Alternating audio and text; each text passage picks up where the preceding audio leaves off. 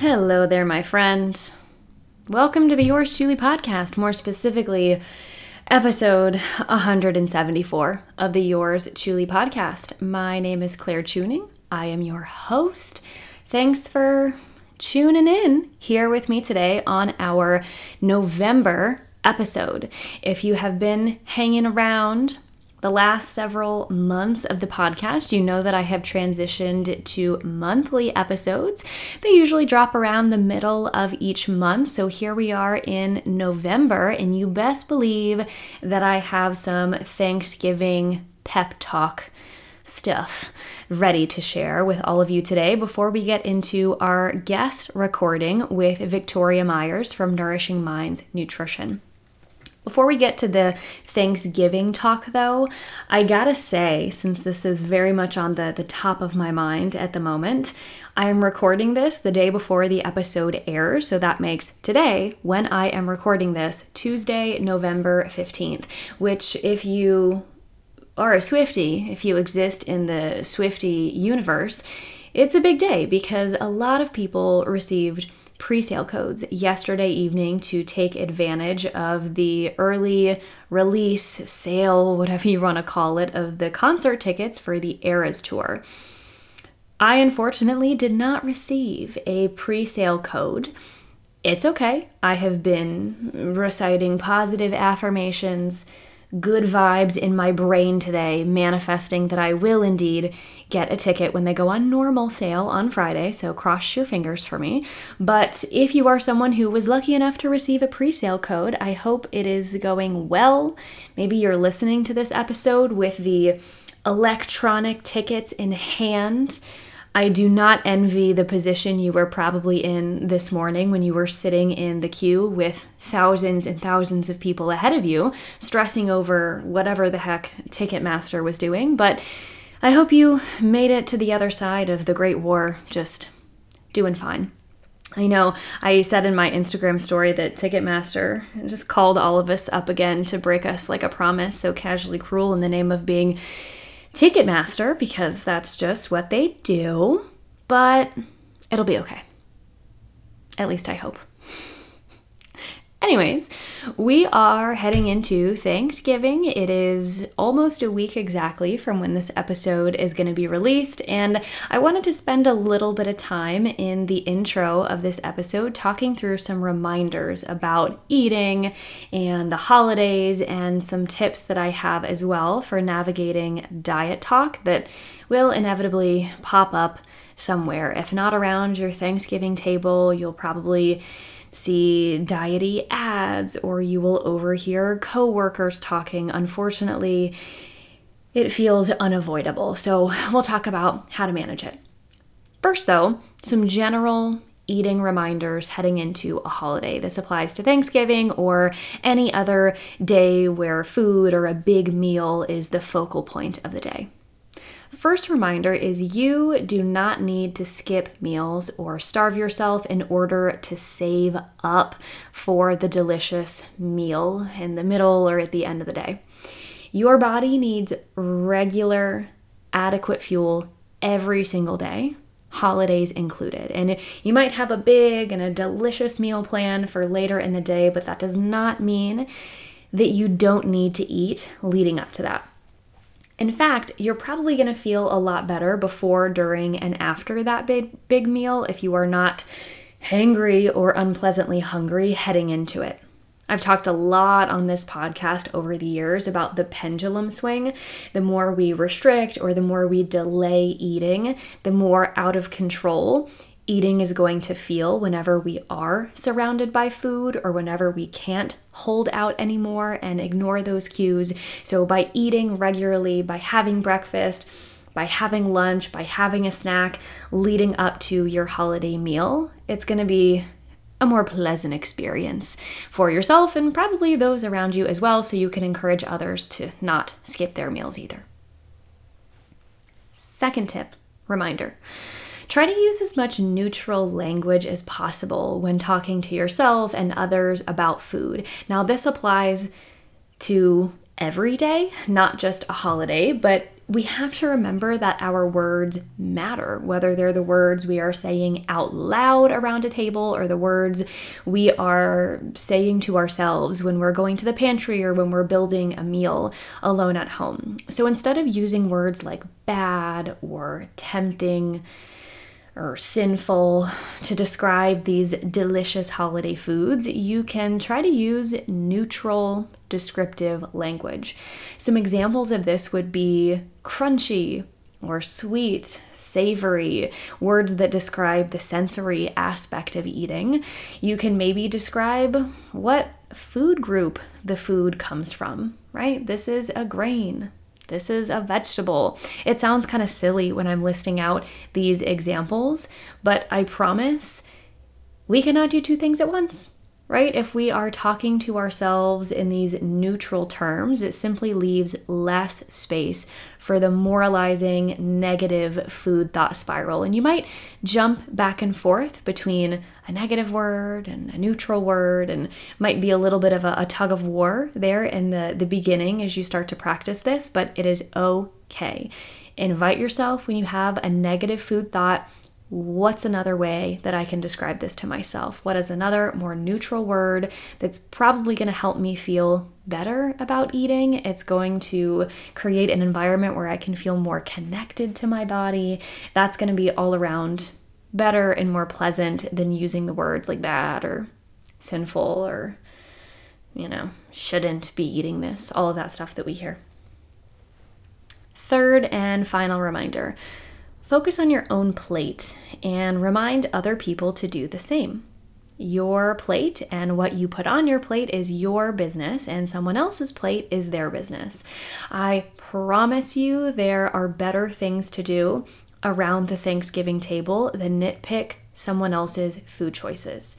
And if you're listening to this podcast, we probably have nothing to worry about with you being the person making comments about what other people are eating. But for the other people in your life who might be a little bit more apt to make these comments, we can remind them of that same truth.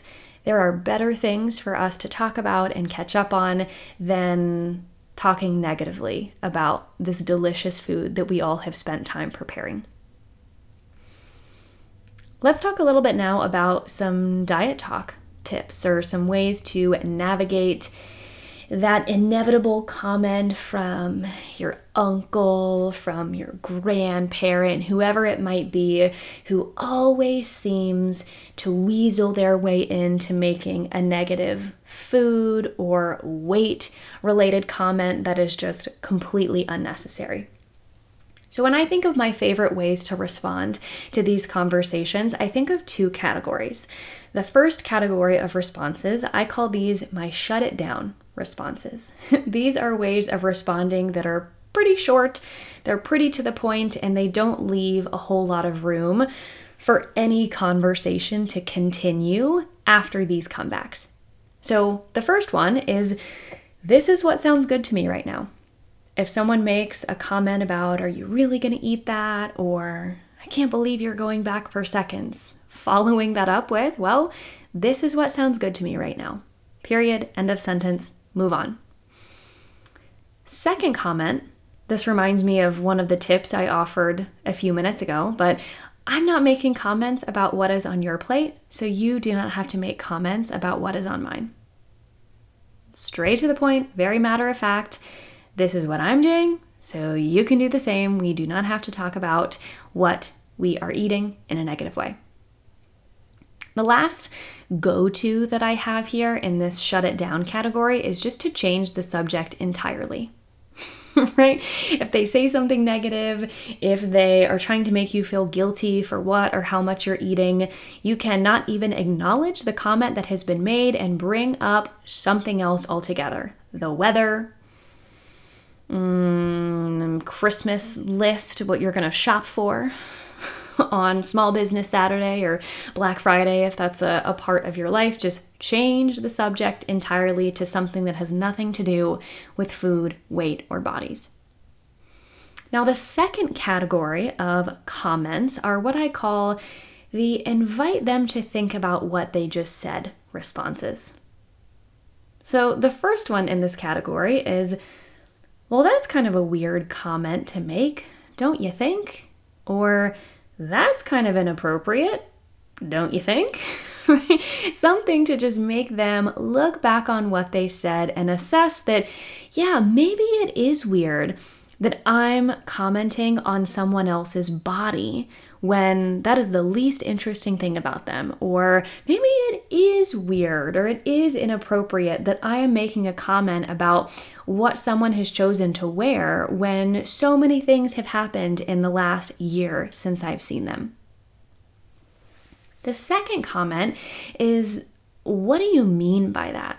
Now, this one, be mindful if you do not have the energy, the bandwidth, or the interest in continuing along this line of conversation, this probably is not going to be the best way to respond. But if there's a serial offender, if someone is always saying things that are just not helpful, they do not need to be said related to food or body, asking them, What do you mean by that?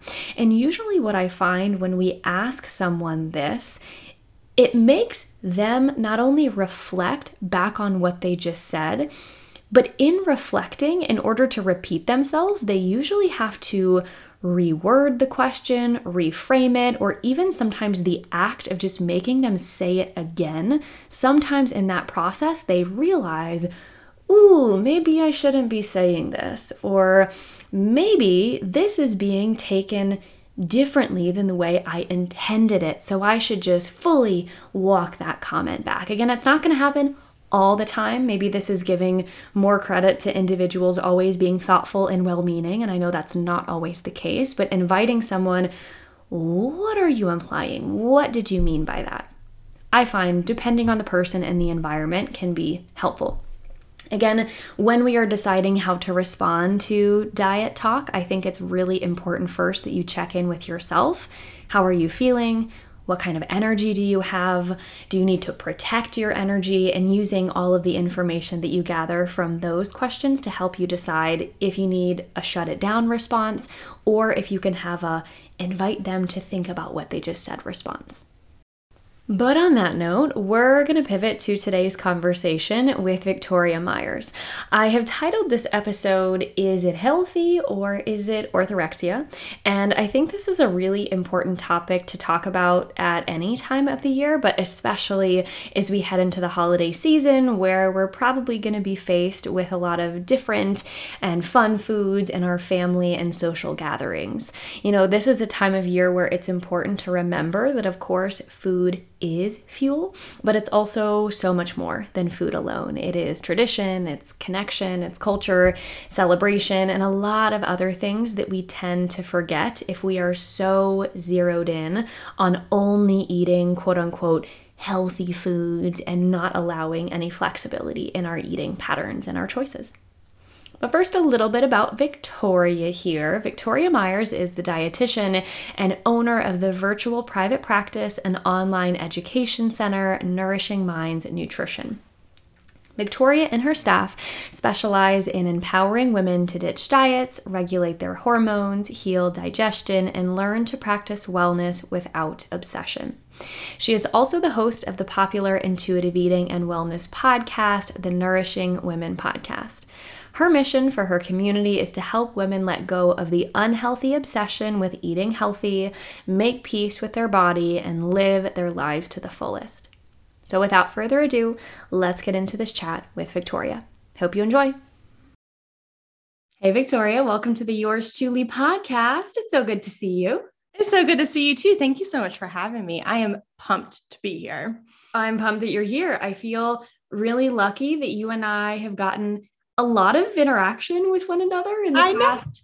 Know. I guess since the start of this year, that's when we first met air quotes there we haven't met in person but when we were first introduced and then we've been able to keep up not only on social but through podcasting as well so before we get into who you are and what you do and all the goodness you're going to share i have a little this or that game ready for us to play you ready i am ready ask away Okay, first question iced or hot coffee? Oh, hot, absolutely.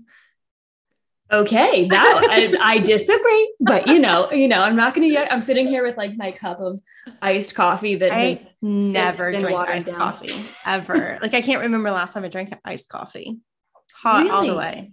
So you're um you are in South Carolina, which I mean the climate in South Carolina and Virginia isn't too too different, but I would venture to say it's a little bit hotter there year round than it is here. And you still are team hot coffee. You're like, weather does not deter me. Weather does not deter me. It is like you have to start the day off with hot coffee. That's just, I mean, have done it since I've been like 15. So yeah, I'm like, I just can't even imagine cold coffee in the morning. It's just, even when I lived in Florida, hot coffee.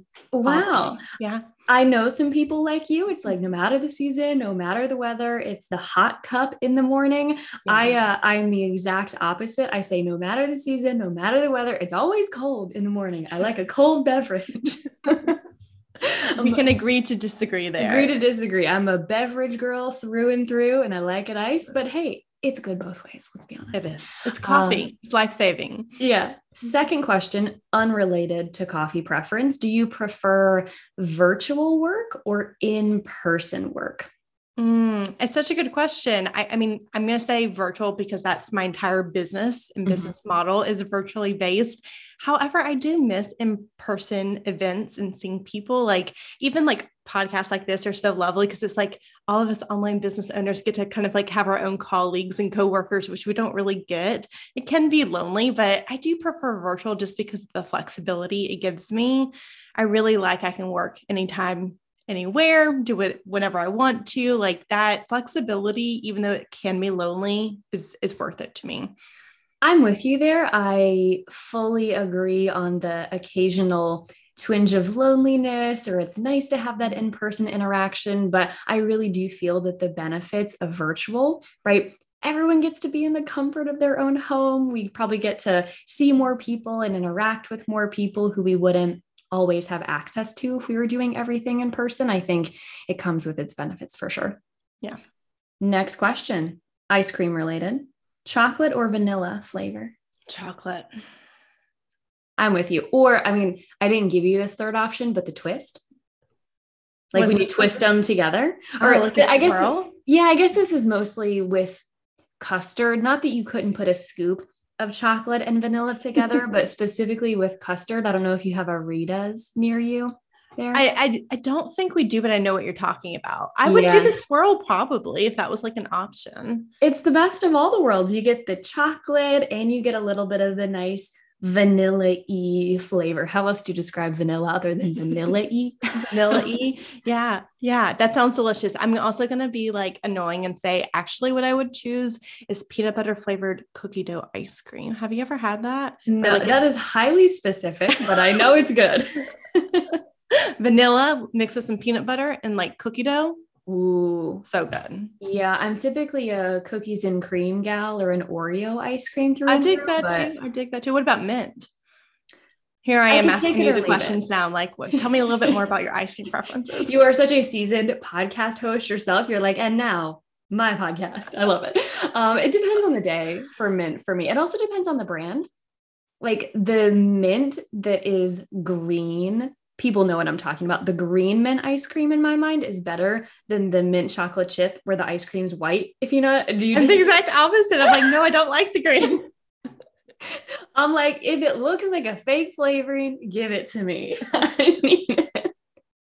I die. That's great. That's great. That's funny. Uh, we're learning a lot in this intro segment, and it's that our preferences are quite different, at least so far. Uh, we'll see about these final two, though. These final two don't have anything to do with food. So, my first one book or TV? Like, if you're going to have an evening and being on the couch, relaxing, what would you prefer to have along for the adventure?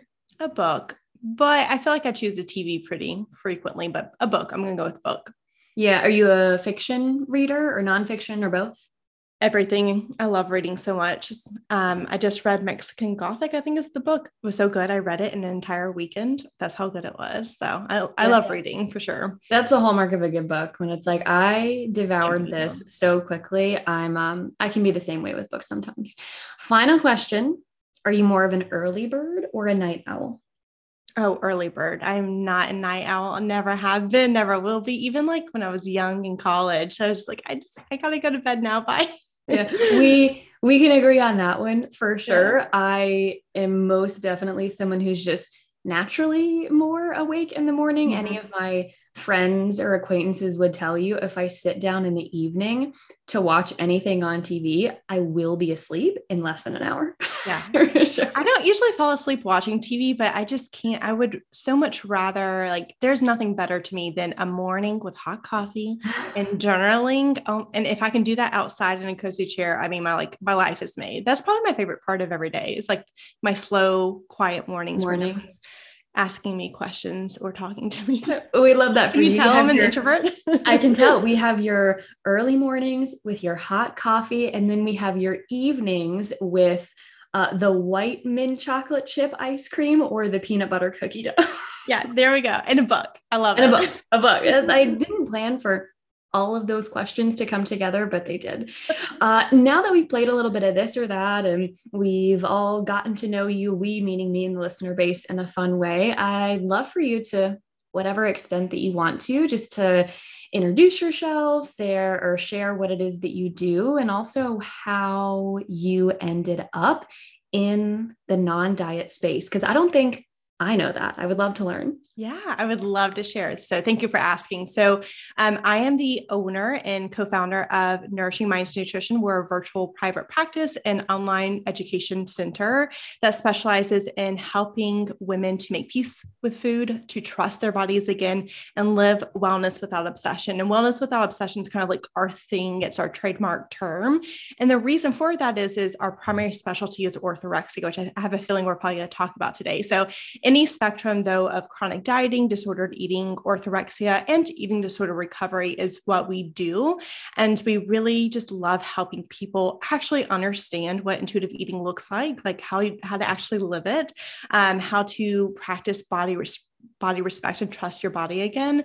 And how to if health is a value of yours how do you practice health in a non-obsessive way in a non-dogmatic way? Uh, and because of that and since we see a lot of disordered eating and orthorexia we also do a lot of hormone and digestion work because um, hormone conditions like such like as pcos can often make people get a little obsessive with their their food intake because they're being told all these crazy things on the internet mm-hmm. that they're supposed to do to, to manage those conditions. And then same with like IBS management. There's so much information out there on the internet these days. Plus, we know disorder eating is such a such a big cause of digestive issues. So we see like our biggest thing that we do is intuitive eating and body image healing, but we also do a lot of hormone work and digestive work in our private practice. But for our online education center, that is group coaching, it's online courses. We also have quarterly master classes. That stuff is really centered specifically on making peace with food, trusting your body, the intuitive eating body image stuff.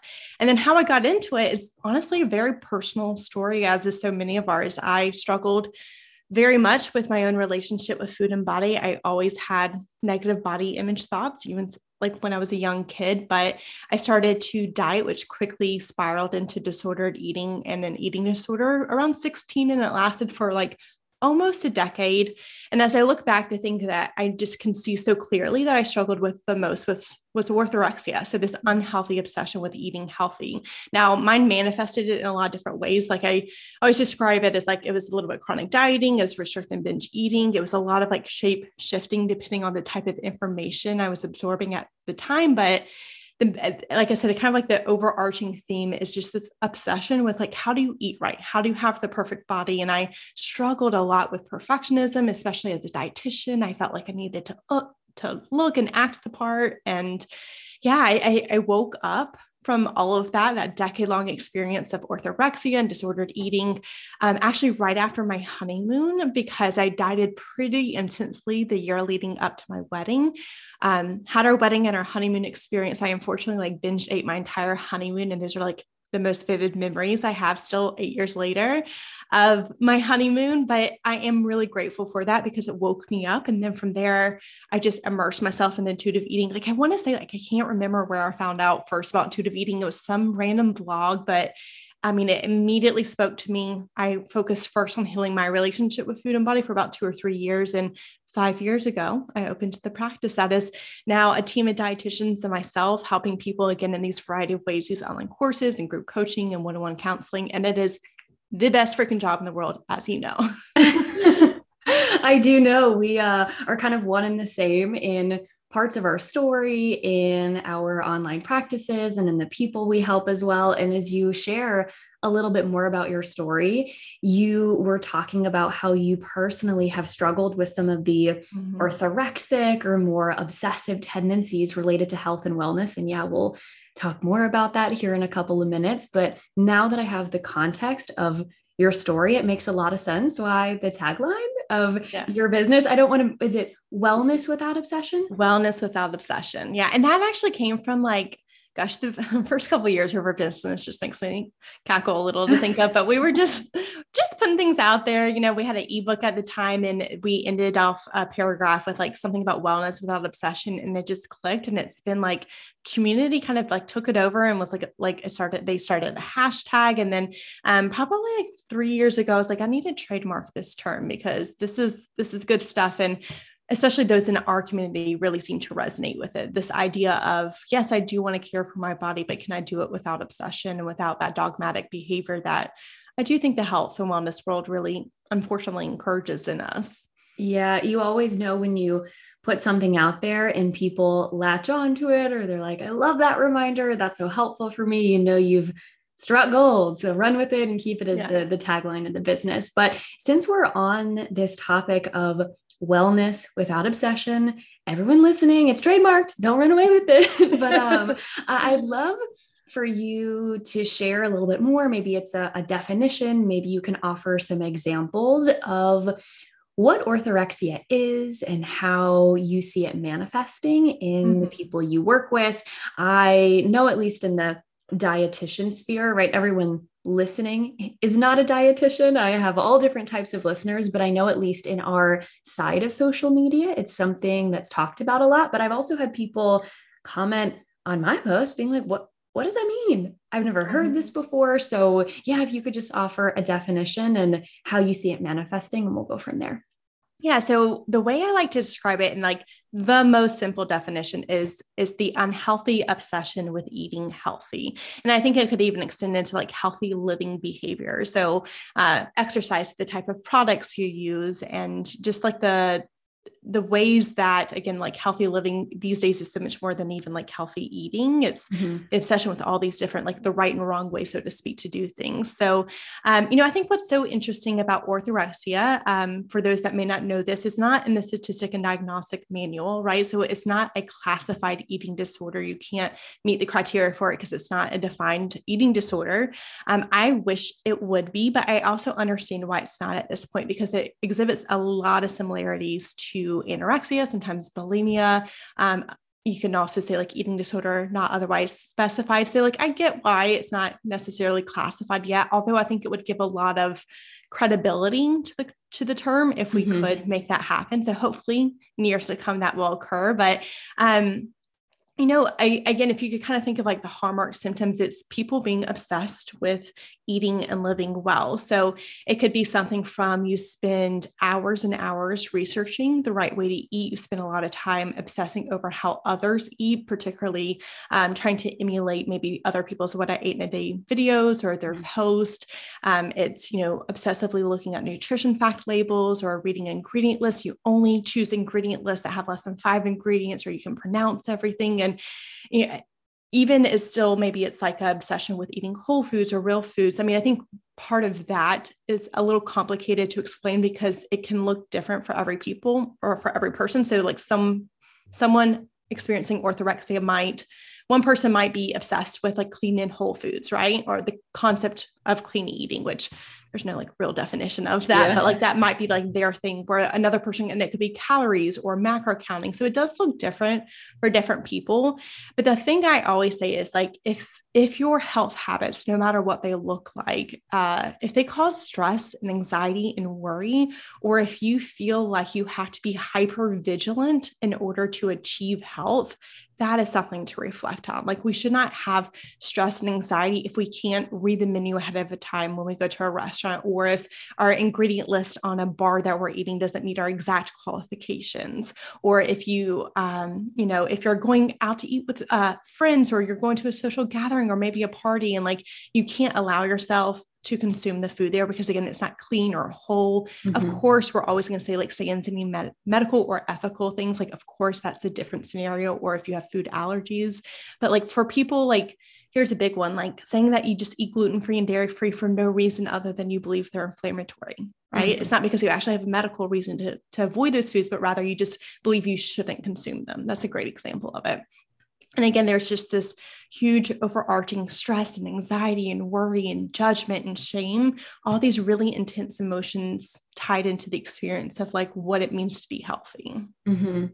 I think the thing that's really tough about orthorexia, I know I have like thought this when I was a nutrition student, I see this in people who I work with is oftentimes, right, if health is a value that someone holds, if they want to make behavior changes in their life to support their health, right? They might get into some of these behaviors with a positive intention. Like, mm, I want to care for my body. I want to eat in a way that makes me feel good. I want to, you know, move in a way that makes me feel energized and pleasant at the end of the day. But I think where the line gets a little bit blurred is when do these health promoting behaviors become not so healthy at the end of the day? And um, i know on on social media and maybe you get this as well when you make videos about orthorexia or orthorexic tendencies because i know i've gotten this right? When you're pointing out all of these things or giving examples there will without a doubt be someone or multiple people in the comments being like so you don't want me to take care of my health, or you don't think it's a good idea for people to eat vegetables, right? Obviously, those comments are very much taking this message and blowing it out of proportion. But I guess my my question for you is where is that line? And I know it's going to be different for everyone because, like you were saying earlier, these behaviors look different for every person. But if someone is listening and some of the examples you were offering were kind of piquing their interest or mm-hmm. grabbing their attention, and they're trying to figure out okay, I started this behavior a while ago for whatever reason. I thought it was a good idea. It's what I thought was best for my health. But now I'm starting to wonder is it helpful for me or is it coming at the expense of my well being? What are maybe some reflection points or, or guiding tips you might offer to help them decide. Does that make sense? Yeah. And I love that you're asking this question because you're right. It is a huge misconception. People hear us say one thing like, hey, being obsessed with your health behaviors is not healthy. And th- they take that to mean like, oh, we're saying you should never move your body or never eat a vegetable. And obviously, like, that's a reflection of that person and where they are if they take that message to that extreme because it's pretty obvious if you listen to a single podcast episode or read the context of a caption or anything we're talking about it's like no this is not about saying like health uh, if it is a value, which again, I, I always like to give that clarification because it doesn't have to be. But if it is, like there's ways to do it um, and still care about your body and take care of it, but it does not have to be obsessive. So the things that I think a person, if they're like listening, they're like, okay, okay, I hear you. May like, am I struggling? I don't know.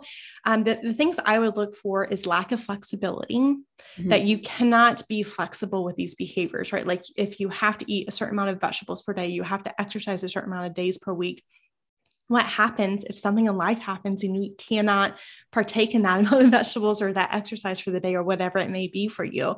So, if there's lack of flexibility, um, as I already mentioned, if there's extreme stress and worry and anxiety, um, judgment or shame riddled in these decisions, or your lack of ability to participate, or if it like takes over your entire day, like you can't have fun or do anything in your day until you meet these health qualifications you've tasked yourself with, I think that's a big indicator. And that kind of ties into the third thing of like affecting your quality of life. I mean, I think anytime a health behavior is affecting your quality of life, whether that's mental or physical, that is something to reflect upon. Because, like, what is the reason we're trying to care for our bodies. It's because we want to live a fun, happy, healthy life, right? Like we want to feel our best so that we can enjoy our lives to the fullest.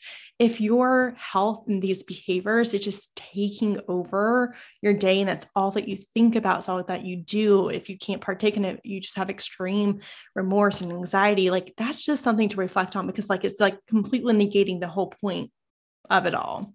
Yeah, something that I encourage my clients to do. And I wonder if you have a similar thing in your practice or if you think this is also a good idea. But I will often ask, especially if I'm working someone, um, working with someone who is struggling with orth- orthorexic tendencies, I will ask, so what is your definition of health? Right? That's going to be different for everyone. And I really invite them to zoom out on mm-hmm. that definition of health. So if you would like to include a physical piece where things like food and movement would go under that. Yes, that can be a segment. Yeah. But when we really zoom out, we see that health is not only physical, it can be emotional, mm-hmm. it can be spiritual, it can be mental, all of these things. And I think what you are touching on that brought this to my mind is if we start noticing that the pursuit of some of these more like physical things, whether it's the way I eat or how I move or how much I eat, if that is getting in the way or if that is preventing you from doing something else that falls into those other categories, then it's not health promoting. Um, you've even used the example a few times about social outings and eating with others. Maybe it's a tradition, maybe it's a cultural thing. If one of these eating rules or movement behaviors is preventing you from doing that, especially if that's something you enjoy, I think it's something to get curious about, like you're saying, and really assess is this adding the value that I was intending for it to add or that I was hoping that it would give me? Um, is that something that you ever have your clients do? Oh, absolutely. And I think it's a great question for like all the listeners just to sit and think about like what does health mean to you? Because I know for me and for so many of my clients, when they actually zoom out and look at the big picture, like you mentioned, Claire, it is about so much more than just physical health or health behaviors. It's really looking at the whole picture of a person, uh, maybe even thinking of that idea of like mind, body, and spirit, right? Like how can I best care for myself? It's not just the physical things. Um, whenever we're talking about that too, I always like to go through like the social determinants of health with mm-hmm. clients too, because because when you can see that like so much of our health is not just specific to food and exercise behaviors, you can see that like, wow, like I, I'm getting so fixated on something that's not the the biggest pieces of the pie, so to speak, um, of what really matters or what impacts my health to begin with. So I don't need to get so fixated on the small day to day behaviors. The thing we always say is like, it's the lump sum of your behaviors over like your entire lifespan for the behaviors that we do have control over, at least, which also includes things like what, like smoking cessation and alcohol in moderation. It's not just food and exercise, yeah, like sleep, stress management, sleep, stress like, management. Yeah, yeah, like all that stuff, digestive health, like hormones, like it, it, those things matter, but like it's it's not about like perfecting it day in and day out. It's just about like over the long sum of your life were you able to move your body if you were able bodied and able to do so? Have you been able to eat nourishing foods but also have food freedom? Like i think it it's just a little bit more flexible when you think about it in that lens. Yeah. And I appreciate the fact that you bring up too, um, within the realm of these behaviors, still, if we zoom out in the social determinants of health, that's still only a small fraction of things mm-hmm. that we have a relative amount of control over, right? We have all of these other things. And if anyone's interested, just do a quick Google social determinants of health, right? See how find it on CDC's website. It's actually pretty accessible. Yep, there we go. Like, see how behaviors and things like food really only make up this like small little chunk. And then so many other things that lie outside of the realm of our control, be it the environment, right, where we live, or the genetics that we have, right, things that we were born into, those things. Socioeconomic status, yeah. Yep, those things also play um, a really huge role. So, Victoria, final thing that I would love to to get from you quickly here before uh, we run out of time, before I lose you. You have done a couple of videos on TikTok that have now made their way to Instagram, and um,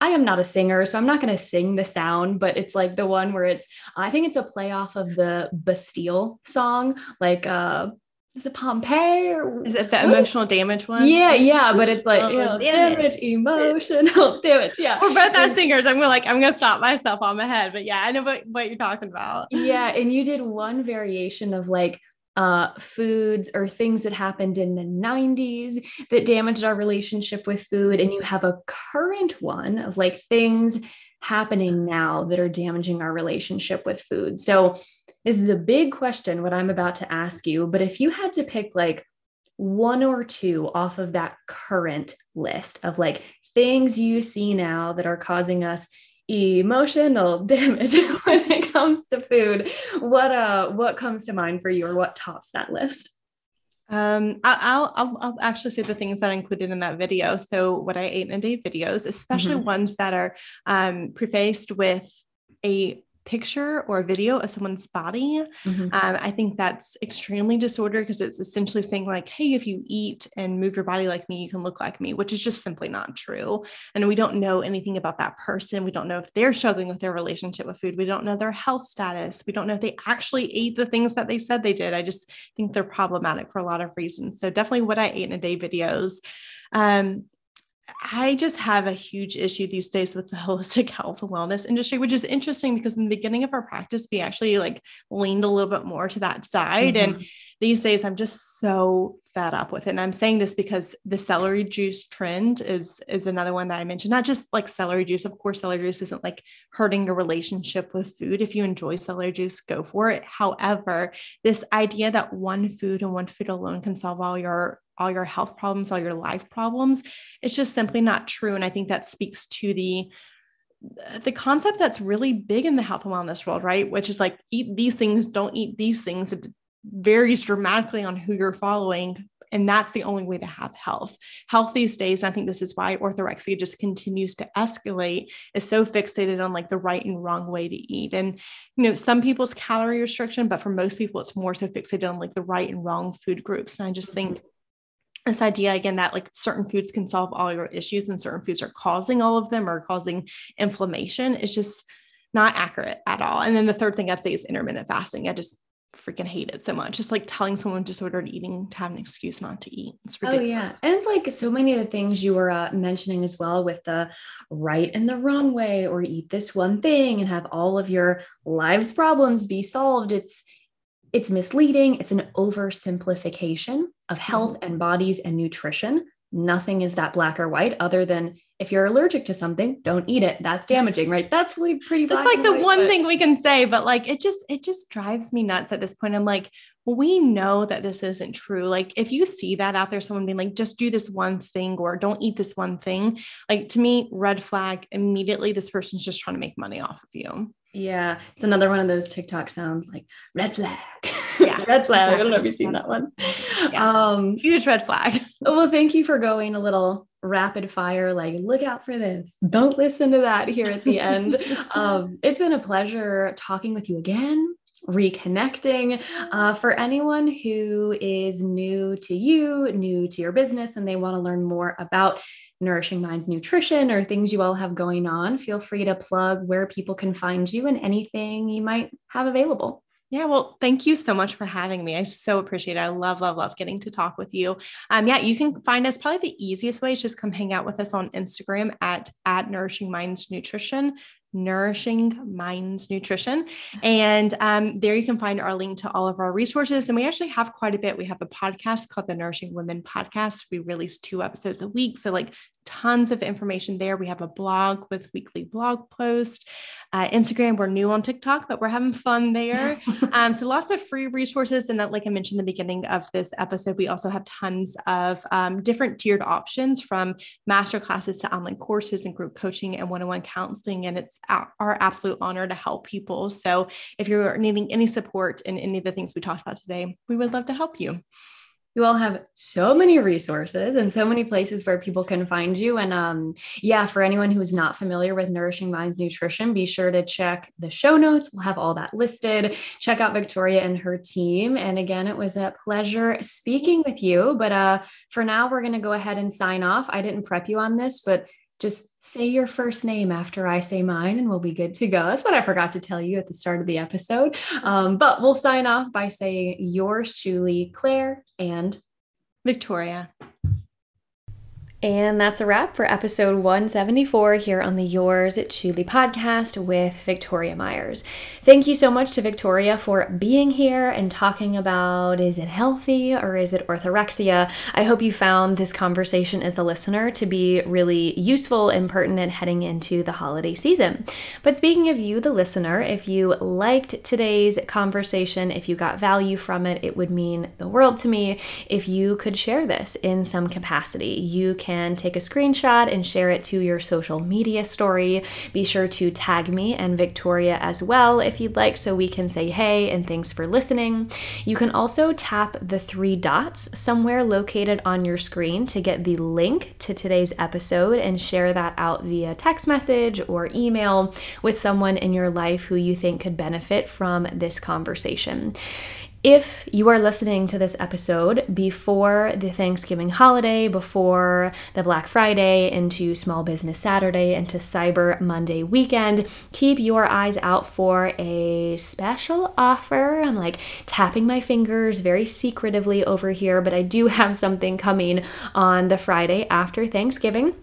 It will be for you if you've ever wanted to dive into topics like meal planning and emotional eating and learning your body's appetite cues, and you've wanted to get into those with the support of a dietitian, but you don't want to spend hundreds and thousands on one on one sessions.